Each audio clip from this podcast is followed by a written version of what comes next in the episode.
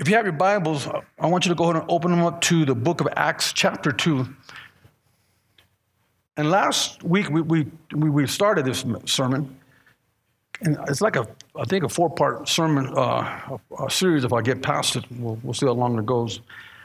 Acts chapter 2, there in verse 1. If you have it, say, I got it. If you don't, say, wait.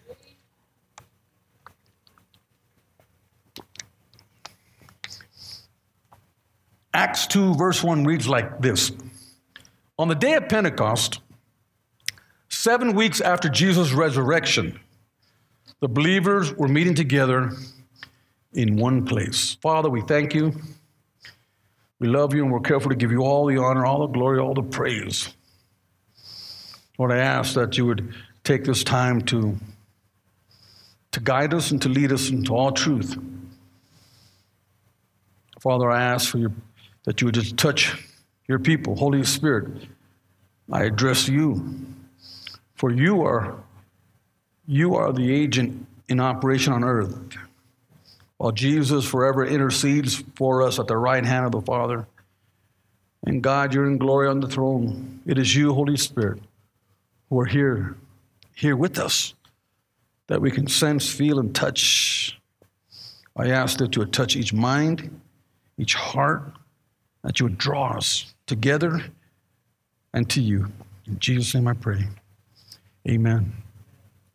Last week we talked about the power that most Christians fail to possess. They come to church, and invariably they, they claim to love the Lord, which no one can, should doubt that. But they don't have the, the, anointing that power, something, something different. And, and we use the, the, the story of Apollos at Corinth. Apollos was a, a man of God. He was a, uh, history says he was a great orator of the word, very intelligent. And in Acts chapter 19, verse 1, it reads like this While Apollos was at Corinth, Paul took the road through the interior and arrived at Ephesus. There he found some disciples and asked them, did you receive the Holy Spirit when you believed? They answered, No. We, not, we have not even heard that there is a Holy Spirit. So here is God's moving. Paul is, is, is planning churches, and this is many years now have gone since the Lord went on, went, ascended to heaven. And there are a group of disciples who had never heard of the Holy Ghost, never heard that there was this, this, this power available. 12 disciples who do not know nor do they understand the Holy Spirit. Well, what I have found today, many recognize and, and, and they understand the term Holy Spirit, Holy Ghost, uh, but they don't truly understand who He is. Uh, uh they, they, uh, in fact, in this day and age, they, they, they, they, they mark him as some kind of force, like, like if they're in Star Wars, that may the force be with you. And, and, he's not that. The Holy Spirit is God. He's 100% God. He's our God. The only way for you to open, to be open to the touch of the Holy Spirit is you have to have understanding. You have to gain some knowledge. And that is what's happening on this road to Ephesus when Paul meets the disciple. He begins to educate them. So we talked about uh, last week Luke, the physician, who wrote who writes a book for uh, a man by the name of Theophilus, which means lover of God, and he wrote the book of Luke. And his whole his whole goal of that, that book was to give Theophilus some understanding because he began to hear what is this movement is happening and, and I hear about these things happening in the Holy Ghost and what is all this stuff going on? So he was very curious. He didn't know anything about the Holy Ghost, but he was sincere in his curiosity sincere enough where he paid Luke, he actually paid Luke for his time to research who Jesus was and who this power was.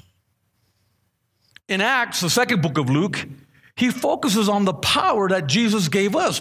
The first book of Luke, he talks more about who Jesus was. and what he did on this world, how he was born. And he researched it like any medical doctor would. But in the second book, he, he, he left Jesus aside and began to focus on what was taking place through the people who had received this new power. That's why he called it the book of Acts, what they were doing, the actions. In Acts chapter 1, verse 1 and 3, let's read that so we can get an understanding of, from last week. Dear Theophilus, in my first book, I told you about everything Jesus began to do and teach until the day he ascended to heaven after giving his chosen apostles further instructions from the Holy Spirit. During the 40 days after his crucifixion, he appeared to the apostles from time to time and proved to them in many ways that he was actually alive. On these occasions, he talked to them about the kingdom of God. So Luke is recounting to Theophilus the power of the Holy Spirit. And despite all of our distractions, God wants us to be more aware of the Holy Spirit. In this day and age, when there's so much activity going on, so many things convoluting what we're looking at, what we're paying attention to, we need to focus on the power of the Holy Ghost. The power, let me say it again for those of you who are still sleeping. We need to focus on the power of the Holy Ghost. Huh? Last week, we, we, we rediscovered the power of the Holy Ghost and we talked about laying on of the hands, speaking in tongues, power to heal the sick. And many come to church neglecting this baptism of the Holy Spirit. I attend Liberty University, they are a Baptist university. I love my Baptist friends, all my, all my um, professors are Baptists, but they do not, they have a hard time dealing with the Holy Spirit.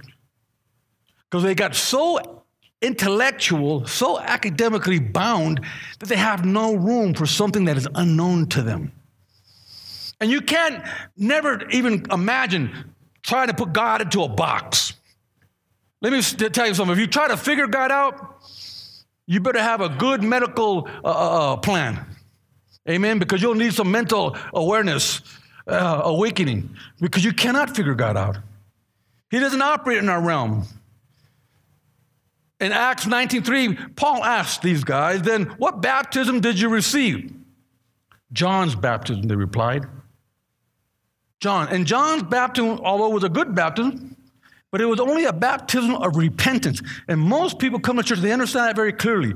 When they come to church, they should repent. In other words, they should, if they're, they're stealers, they should steal no more. Right? If they're liars, they should lie no more. You're repenting. And that's a very clear and understandable thing. And that's what John preached. Repent, for the kingdom of God is at hand. So, what, what that repentance does, it doesn't end the journey, it begins the journey. Repentance opens you up to a reception of the Holy Spirit. Without repentance, it doesn't even begin. And Luke reminds us of the instructions given of the promise. And even he said, John baptized with water, but in a few days you will be baptized with the Holy Spirit. And when the Holy Spirit has come upon you, you will receive power. When the Holy, let me say it again, when the Holy Spirit comes upon you, you will receive power. And you will tell people about Jesus everywhere. Ah, so the evidence that you're, you have power is, is you can't keep quiet. You start talking about the Lord. There's no such thing as a secret squirrel or a secret agent Christian. You're not James Bond. Amen. You're none of that. See, if you are not sharing the gospel, if uh, your faith, who you are, then maybe you just received the baptism of repentance. And you have not received the baptism of the Holy Ghost. Because if the Holy Ghost is in you, how can you contain that? It's impossible. Matthew 3:11 reads like this, but after me will come one who is more powerful than I. This is John the Baptist speaking. He will baptize you with the Holy Spirit and with fire. Uh, so we ended last week with this altar call. This was the altar call we ended last week. Have you received the Holy Spirit? Uh, and many came forward. Some may have received it, others may still be waiting for it. Right? I remember the first time a preacher said to me, because I was kind of, you know, uh, leery, very analytical, right? And I'm looking at this guy, he's up to, up to something, right? And so he prayed for the baptism of the Holy Ghost, and I didn't get it. I, I, get, I went home, I said, man, nothing happened. Wow, that's a bummer. Everybody else was jumping around, like having a good time. And I, was, I, I felt like I left, missed the party. So I go home, went home to Raintree Court, never forget. I went home, and that was my habit at that time. I was praying. My wife was in the kitchen cooking, doing something. I was in my room praying. And I'm praying, and then all of a sudden I heard myself. And I, I was speaking in tongues. I run out, hey, Deborah. I was, I was talking some crazy language, man. And I was tripping. Because it didn't happen when I expected it, but because I wanted it, it happened. It happened. Now, if you doubt it, can't help you. Doubt, doubt will hinder, will hinder the, the, that move of God in your life. Those that come to God must believe that He is. It doesn't say those that come to God, they'll come because God will convince you. He doesn't have to convince you. My, look around you, right? Look, look, look, at, look at everything around you, the, your, your body, everything. Does God have to convince you that He exists? Or you, do you have so much faith that you believe you came from a monkey? Because it actually takes more faith to believe that you came from a monkey than for you to believe that God created you. Now, the way some people act, they may have. I don't know. It might have slipped in there somehow. I don't know. Hello. That word Pentecost on, on uh, Acts 2 1, on the day of Pentecost, seven weeks after Jesus' resurrection, the believers were meeting together in one place. They call it Pentecost. The word Pentecost is the second of the greatest Jewish national holidays, this Pentecost right now. When they sell every year, they celebrate this huge, huge celebration. Well, we should celebrate. We don't even talk about it. But the Jewish, eh, in the Old Testament, they call it the Feast of Weeks. And they would celebrate for, for weeks because of Pentecost. And the Old Testament mentioned in Second Chronicles chapter 8, but we won't go there for the sake of time.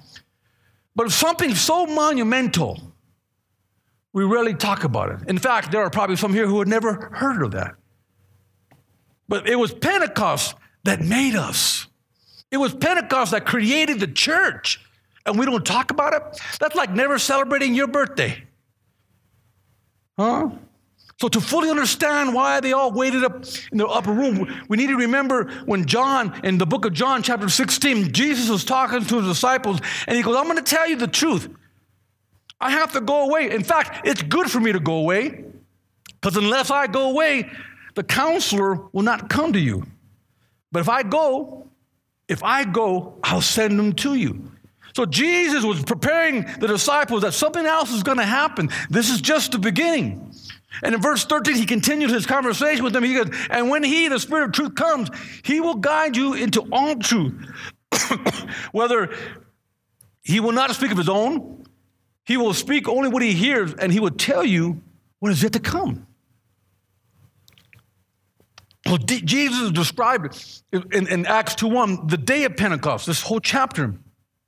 The Holy Spirit comes this day, and he comes to all who would receive him. And that's the catch. Either you receive him or you don't. He is a gentleman. He will not force himself on you. I was working with this one girl. She was like a trip years ago when I first got saved. And she said, If God is real, why don't you have him lift me up to the sky? I looked at her, I go, Man, you want to get high? Yeah, go ahead and smoke another joint, but God ain't going to do that. God does not have to prove to you. So that's the, the, the aspect of faith. Either you're going to open your heart to it or you're not. Period. Believe me, there's 7 billion people on this planet. He doesn't need you. You need him. And we have to understand that.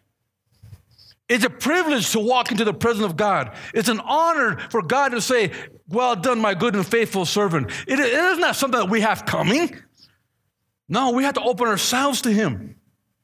Right? So the Holy Spirit will guide you. Say, the Holy Spirit's going to guide me. And, and this is very important. God is the same yesterday, right? today, and forever.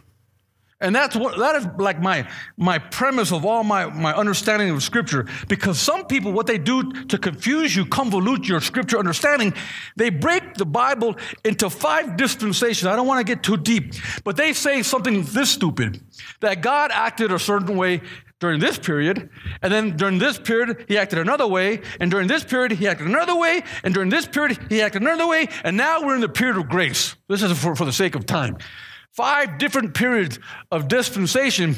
So they eliminate everything God did because He don't do that no more because we're in a new dispensation. Doesn't that sound nice? But where in the heck did they find that in Scripture? Nowhere. The Bible says God is the same yesterday, today, and forever. Period. So you have to understand that's very important to your walk with the Lord. Here at Pentecost is where most Christians, doctrines say, we first receive the baptism of the Holy Spirit. Now, theologians, people who are smarter than us, but sometimes are very stupid, say this. But this, this when the Holy Spirit came to earth. That is not true. Uh-uh. Here's where the first people completely submitted to the leading of the Holy Spirit, where, let me say like this, the opportunity for all to submit to the leading but the Holy Spirit has always been here. He's not a new thing. In John 20, this is before Pentecost, Jesus said in John 20, verse 21, Peace be with you. He's talking to his disciples, and he's getting ready to go send them out into the countryside. And they're all tripping, worrying, like, wow, we're going to go out there? You ain't coming with us, Jesus? No, you're, you're going to be cool. Peace be with you. As the Father has sent me, as God has sent me, this is how Jesus operates with us. I'm going to send you. Right? Then, verse 22, he says this And with that, he breathed on them and said, Receive the Holy Spirit. This is years before Pentecost. So when they were charged to go out and preach the gospels, and we find out later come back, Jesus, the demons submitted to us. Man, we were out there, we were preaching, we were laying hands on the sick, they were getting healed. Remember, they're all excited. And Jesus said, Calm down, fellows. Don't get all excited about that. You need to be excited that your name is written in the Lamb's book of life, because I've seen Satan fall from heaven. So don't get all proud about that. So they had just experienced the power of the Holy Spirit, and that was because Jesus went, Whew. See, but Jesus is no longer here. He don't go no more. What he does, he, he sent the Holy Spirit here, and the, instead of being breathed upon, the willing participant must open himself to it.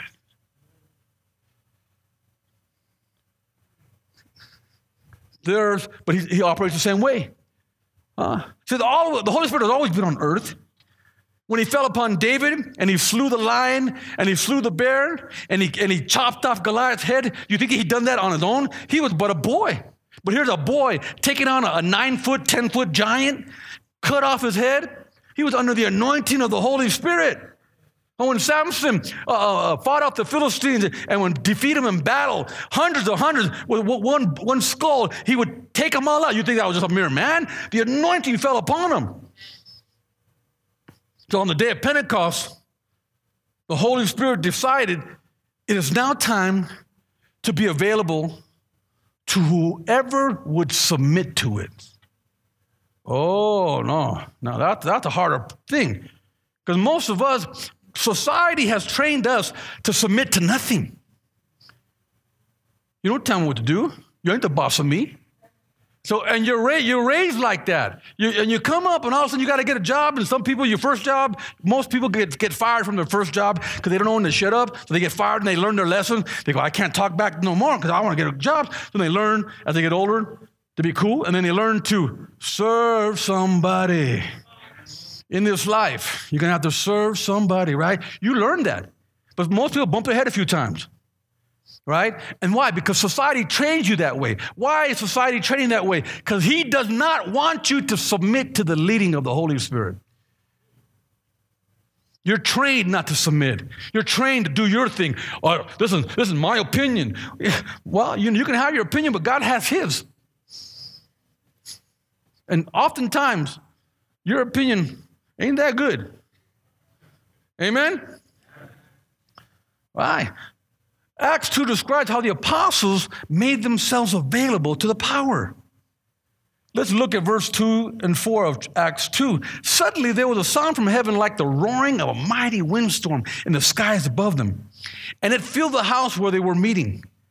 Then what looked like flames or tongues of fire appeared and settled on each of them. And everyone present was filled with the Holy Spirit and began to speak in other languages as the Holy Spirit gave them ability. Now, I don't know if I'm getting ahead of myself, but understand this. When Jesus said, okay, you guys, you 120, you go to this room. Imagine it had to be about this size because there was 120 of them. Right? Maybe a little, maybe a little smaller. Who knows? But why did he send them up there? Just like to have tea and crumpets? No. Because those people are, are just like us. Everybody had their opinion of what Jesus was doing. Everybody knew was complaining. There was even one, remember Thomas, doubting Thomas, I won't believe unless I get my finger and stick it in them, right? And they're all, and he says, you need to get up there. Why? Because he had to get them out of themselves. If you're so full of yourself, you have no room for the Holy Ghost. So he had to say, get them up there. And after, you know, a few days, you can argue. The first day when you argue, you're like, yeah, you're arguing. But you know, if you've been married more than two hours, after a while you get tired of arguing. I'm just tired of arguing. Okay. You know, you, you get tired, right? Imagine them being there for that long in one room. See, God had to bring them together in what? In one accord, it says. Had to bring them together in unity. He had to let them hash themselves out. And once they were in unity, he came. See, that's how the anointing operates. Any great work in history, if you look at any move of God, there were a group of people that agreed upon everything. They were, they, they, they were united on one purpose, and they did things. The anointing came. When the anointing comes, why? It'd be like this. It says right here, us, we're, we're starting a ministry, us five. Well, I, I want to do this. And Jose said, Well, I don't agree with you. I want to do this way. And Larry said, No, well, that's not my conviction. I want to do this. And then he says, Well, I don't want to do that. And how, how much, what do you think will get done? Yeah, nothing, man. So we have to come together in one accord, not two accord, not three accords, one accord. Why do you think I, I submit all my aspirations? I have a lot of dreams. I have a lot of aspirations, but I submit them all to Him. Why? Because I understand when we're in agreement, anointing comes. Agreement. And I understand when I'm Victory Outreach and I'm in agreement, His anointing is my anointing. That's how God works in this era of grace. The anointing of God, baptism of fire, what this can be most identified with is when God was with Moses. Remember, it says, the Holy Spirit came like a baptism of fire. It's hard to imagine that. I wish he could come now. Like just fire. then we'd all be like, ah, maybe believe, right? But in Moses' time, this is what he did. He said, okay, Moses, you get the people. At night, I'm going to be a pillar of fire. Remember that? And it was so awe, they were so like awestruck, they were terrified. And they said, okay, Moses, we don't want to talk to that fire or that cloud because, man, that's spooky. You talk to him, Moses, and whatever he tells you, we'll do. That was, that was the outcome because they've seen the p- pillar of fire. And that's how God is, like a pillar of fire. He says he came down, they came down like a pillar of fire. So when that fire decided to move, what would the people do? Move with them right? Then he'd settle in camp. Then the fire would lift up and move. The example is this the Holy Spirit is your guide. People do not like following the Holy Spirit. So the Holy Spirit doesn't tell you move, do your thing. No, you wait for the Holy Spirit to move you. But us, we don't let no one tell us anything. We decide when we want to move, we decide what we want to do, right? So we're not used to being led like that. But that is the only way the Holy Spirit can lead you. Uh, I was I was doing some stuff when I first started doing Asia. Let me tell you, and this is how Pastor Sonny t- got my attention because I wasn't communicating to him enough, right? And then he says, it didn't say directly to me, but it, you know, it gets to you, you, you know, and it says, oh, he's doing his own thing. I go, whoa. I go, those words like really shocked me, like, oh, that's heavy. And, and I, when I began to evaluate that, I said, wait a minute, that's nobody's fault but mine. I got to correct it. And immediately I made phone calls. I made, I flew to California. I, I did things to correct this. I go, you know, I, I and said, you know, I'm, I'm, I just want to make sure you, you understand what I'm doing. And it's my fault. Why? Because I know I have to stay in one accord to maintain my anointing. So I, I went out of my way to make sure, no, no, no, no, no, no. That was my fault. Because anointing only happens when people are united. That's why do you think we tell the home, stop complaining, bickering? Because when you bring division, you remove the anointing from the Holy from the home. So we, uh, my job is to make sure any, any complainers, get them out of there. Because they're going to affect the anointing that changes other people's lives.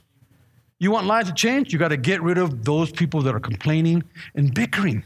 Because it is the anointing that breaks the yoke of bondage. And the only thing that maintains anointing is unity. Unity. Now, you don't have to agree on the, the color of car. That's different. We're not talking about that. We're talking about ministry, purpose, and a move of God. Are you with me? Getting real quiet. You look at me here. You look at me with your eyes like this. Uh, see, in Numbers chapter nine, let's all read this. Let's all turn there. We're going to read this just for, for um, for knowledge sake, because I need you to pray that every single one of you get baptized with fire. I don't want you to be baptized with lemon juice. Be all sourpuss. Well, I was baptized with lemon juice. No, I want you baptized with fire, anointing, the Holy Ghost. Amen? Okay, Numbers 9 15. Y'all have it? If the tabernacle was set up, and on that day the cloud covered it, then from evening until morning, the cloud over the tabernacle appeared to be a pillar of fire. This was a regular pattern.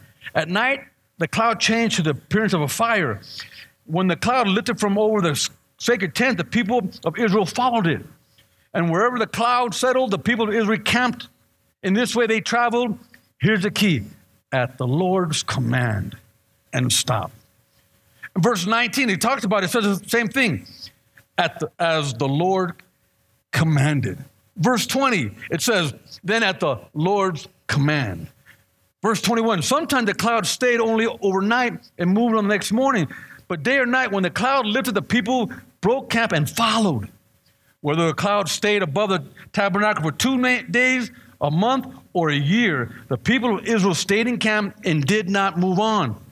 But as soon as it lifted and they broke camp and moved on, so they camped and traveled at the Lord's command. And they did whatever the Lord told them through Moses. See, that's how Christianity should be. But let's face it, in the United States, in church, we're a group of individuals. We all have our individual thing going on. Individuals, individuals, individuals. And I can't change nobody's mind. I can only educate you and tell you until we get united on purpose. Now, we have individual lives, yes, but your individual life should be off a sprocket of God's purpose. Like that hub in the middle with all these spokes coming off. Your individual life should be your individual life. But if it's not touched and attached to the, to the axle, you can't get the wheel turning. And see, that's the, the difficulty, the challenge in churches nowadays. Everybody wants to love the Lord and know the Lord and, and, and talk about the Lord, but they don't want to be tied in unity to a command. So then everybody's got their own ideal thing, their own conviction, their own theology, their own this, their own that. And with that, if that happens, there's no more anointing. We become a Lions Club, a Kiwanis. a social club with no purpose, no anointing. I don't know about you, but I'd rather have two or three brothers united with me under an anointing than two or three hundred people wanting to do their own thing.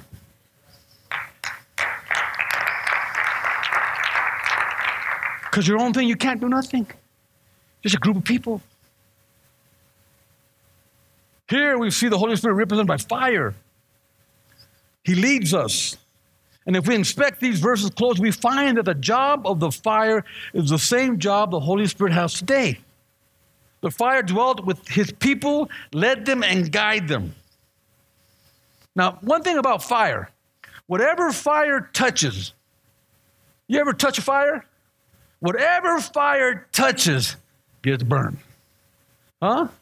It gets on. And see, that's not a bad thing because fire is, is, a purifying agent. You know, now we have different chemicals, but when you, if you want to purify something, if you want to make a sword, a samurai sword the sharpest sword, you got to heat that with fire. And the more fire, the sharper it gets, the stronger it gets. You want to get stronger? You need fire. Like I like like, like Pastor um, Masterson. He wouldn't say fire. He'd say fire. We got to get touched by the fire. He was from Indiana, southern Indiana. He had one southern draw, you know. You want to get touched by the fire. Amen? Uh, these people only move when the cloud or fire moved. So when you have been baptized in the manner that the apostles were, you will respond much in the same way that the Israelites did.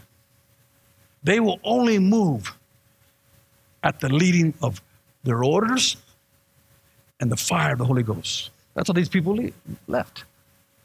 They had a man of God who was under orders, and they had a call. At a move. That's why we always talk about in Victory. We don't talk about church. We're a movement of God. See, Moses, that wasn't a church. That was God's moving. He moved on a people that were perverted, were lost, were, were, were wretched people. People were not a people. They were the most disgusting people on the earth. They were slaves for 400 years, and God chose them slaves. Slaves to themselves, slaves to perversion, slaves. I mean, it was so bad that they, uh, in the book of Leviticus and Deuteronomy, God had to tell them twice don't sleep with animals. Don't sleep with your children. Don't sleep with your, your, your neighbors. I mean, they had to put that in the Bible. What is that? That's the kind of people God chose to clean up. Now we're coming to this day and age where the churches and everyone's all, ooh, we're church people. We're clean. Ooh, poochie. You know, it all stuck up. Now understand the church began with the most rotten people on the planet. That's, that's who the church began with. It didn't begin with scholars. It began with the worst of the worst. But it was the Holy Spirit, the move of God on people that changed a nation. See, and that's what's happening in Victory Outreach. Why do you think we go after people who are not a people? Why do you think we're going after people where, where others were rejected and looked down upon? Right? Can anybody relate to that? I can. Why? Because that's God's MO. And that's the kind of anointing we need. When we're dealing with people like us, you, you need anointing. You need strong anointing. Why? Because some of us are crazy. Amen? Now, you notice I said me, us. So you guys, you guys are nice. But me, where I came, we did it. I need heavy anointing to break the yokes of bondage, to break off perversion, to break off violence, to break off death, to break off murder, to break off lying, to break off cheating. You name it. You need heavy duty anointing. We're not going to change this city and these people if we're not under an anointing and unity, if we're, if we're all complaining and bickering and sniveling and crying. You know, you can't even change your underwear.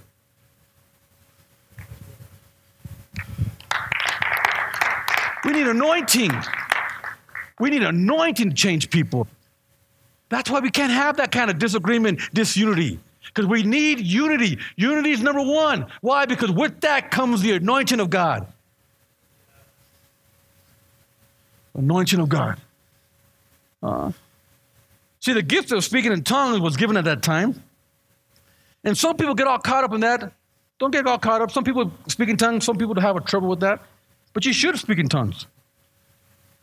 So these tongues here, what happened, it wasn't just the tongues like a heavenly language. It was so new, and God was blowing people's mind. You got to understand the purpose of God. It was the gift of uh, uh, uh, uh, the, the day of Pentecost, right, for the church, but it was a very holy day for the Jews. I talked about earlier. This was their holiday, the biggest holiday for the Jewish people. So as a result, all the tribes from all over the world would come to Jerusalem. Remember, God was getting ready to start a church. It's a heavy move of God. So God's getting ready to start a church, and He gets them all in one place. Now you imagine thousands and thousands and thousands of people from all over the known world are there. And God says, Now I got them all. So He's God, He can do anything. He baptized them with fire, and it says that all the 120 began to speak in other languages. That would be like the Holy Ghost coming right now, boom, and then Martin starts speaking French. Parlez-vous français? right? And he began to speak in French, and then my wife speaking in Polish, and, and you're speaking in Czechoslovakian, and you're doing Russian, and we got enough Mexicans, so we don't need that. And man, you know, we, and and everybody started speaking in different languages that they didn't know. And they're speaking, and the people, some of the people are listening like, like if I don't understand French, I don't know what he's talking about language. I don't know, it sounds like gibberish to me. So they said, Oh, these guys, they're drunk. Look at him. He's talking He didn't understand what they were saying, but they were speaking in different languages 120 different languages at one time because the power of God came down. Why? Did he do that because he wanted to teach them a language class? This is like the first step of Evelyn Rose. What's that Evelyn Rose language thing? No. He did it because he was starting a church and he had opportunity to share the gospel with the whole world through 120 people. So he gave them languages. Bam! See, that's what the Holy Spirit can do if He wants to. Huh? Oh, we're at an event. Oh, where we at? Where we're at? Heavy. So we're at the retreat, and we had a guy in our home. He was from um, Iran. Uh, Ra, what's the name? What? Yeah, Faraz. Remember? He was there. Now, dig this, dig this. He tells me the story how he escaped Iran in a truck, went through Afghanistan, running from the Taliban. It was heavy stuff. They made it all the way over here. Okay, fine. So we went to an event, and somebody was speaking in tongues, and they were talking in tongues. Oh, you know, and I'm just, I thought they're talking in tongues, and this guy was tripping out. And he goes, and I go, what's wrong?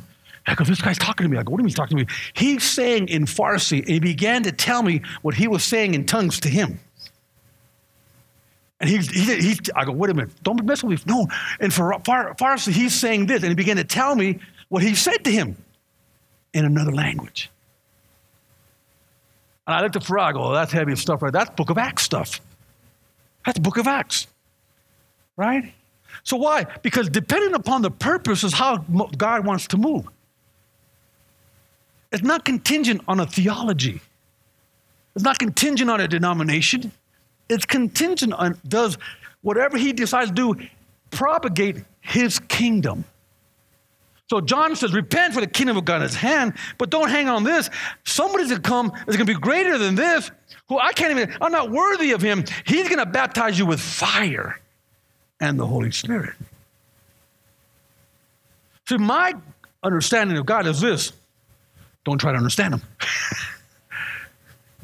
Amen? Because when God wants to move, He's going to move.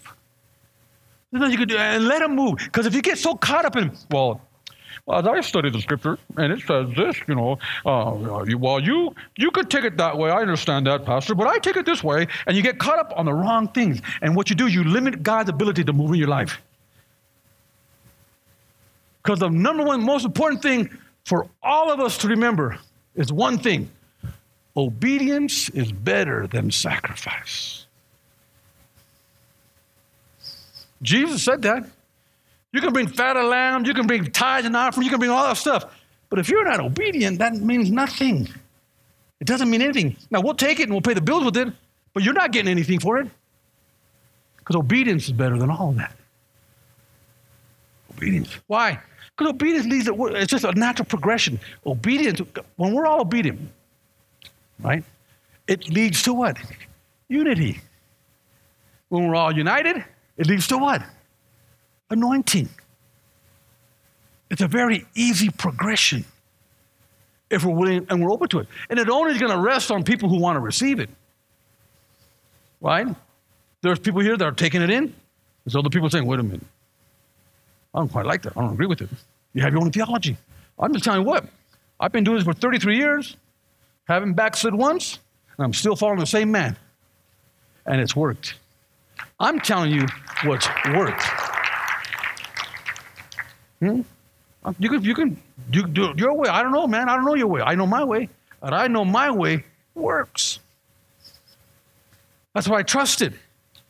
See, God was moving in a manner that was new to man. Those that feared God were amazed.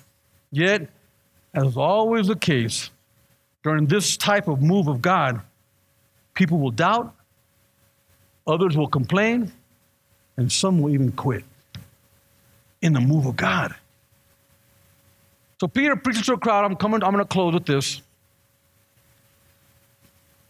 And he says this in Acts 2 4. Then Peter stepped forward with the 11 other apostles and shouted to the crowd Listen carefully, all of you, fellow Jews and residents of Jerusalem. Make no mistake about this. Some of you are saying these people are drunk. It isn't true. It's much too early for that. People don't get drunk by nine in the morning. No. What you see this morning was predicted centuries ago by the prophet Joel. In the last days, God said, I will pour out my spirit upon all people. Your sons and daughters will prophesy, your young men will see visions, and your old men will dream dreams. In those days, I will pour out my spirit upon all my servants, men and women alike, and they will prophesy. That's very important. Verse 18. He said, I will pour out my spirit on who? All my servants, men and women alike. See, and there's, there's the big chasm. Because many people come to church, but not everybody is a servant. So, so you can come to church and it's okay. It is, really, it is okay. And you can walk in under the, under the baptism of repentance. And you'll be a good person. You probably even make it to heaven. Right? Because you repented. You're doing the right thing. You walk in. Praise the Lord. We're happy. But the Spirit of God won't pour on everybody, only His servants. Once you cross that little trick, and that's a tough one, right? Because you, in other words, if you're in this church, you're gonna have to serve in this church. If you're whatever church you go to, if you want to get baptized in the Holy Ghost, you still got to serve. The key is not what church you go to. The key is are you serving? Now, every church has their own anointing, their own calling, their own purpose. Now, if you go to a church that has no purpose, get out of there. Find one with a church. But you have to have a purpose and a calling and a vision. Once you find it, then if you want the anointing, does anybody want the anointing? Once you find a church, then you have to serve. Once you're serving, now you're in a position to receive. Without service, there's no reception of the Holy Spirit. In fact, you could have once been serving, but it's very dangerous. The Bible says, quench not the Holy Spirit. See, some people have been baptized with the Holy Ghost and have lost it. They didn't lose the baptism of repentance because they repented, but they've lost their anointing. And if you're here, you know who you are. Things are just not moving like they used to. Your words are just not impacting people like they had been. You're there, you've repented, but you're not under service. That's what we talk about. When we tell people get involved, we're not telling you to get involved for the benefit of the church. We're telling you to get involved for the, your benefit because without service, there is no anointing. None. You're just under the baptism of repentance. Well, and really, the pastor, I'd rather have you in the baptism of repentance than in the bar. So if I have, you know, 500 in repentance, cool. But I need some people. Let me say it again. I need some people that want the anointing of the Holy Ghost. Now, if you don't want it, this is too heavy for you, it's okay. Just stick around. Be, be nice guy, nice woman, pay your taxes, treat your husband and your wife right, grow your kids, get a career. That's cool. You'll be under the, under the baptism of repentance. I'm good with that. But we can't take a world with people like that. Why? Because it's going to take an anointing on you or somebody.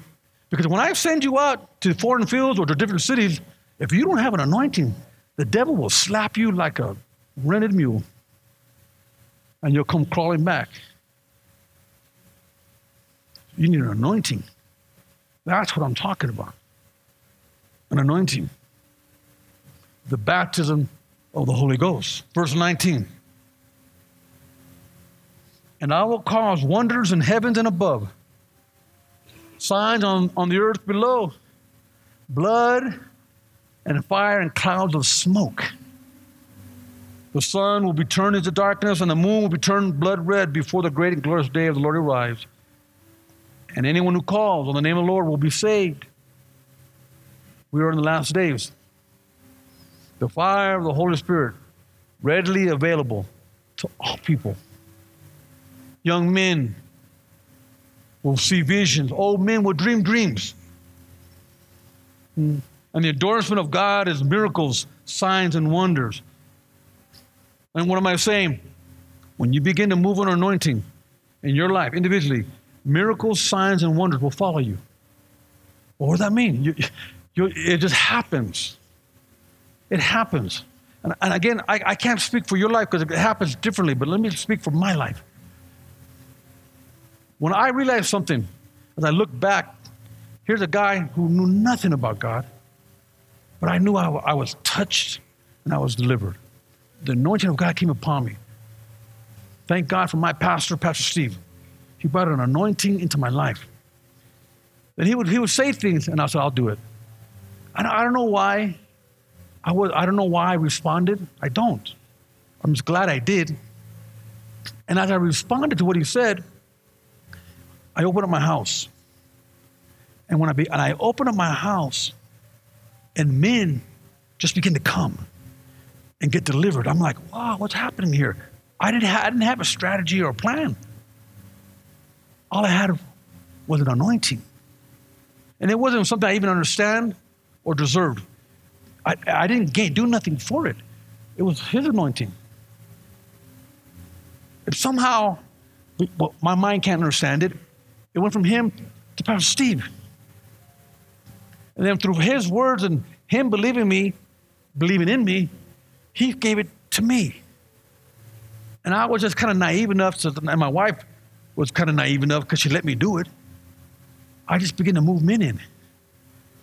Next thing I know, I have 30 men. No, what was the most we had? 28 men and about 28, 30 men in my house. And I'm like, what is going on here? I thought I'd open up for men. I'd have like three or four. I got 28. Turned my garage into a dorm. And all things begin to happen. People getting delivered, getting slain, getting healed. And all of a sudden, this one went out to pastor. And this one became a pastor. And that one became a pastor. And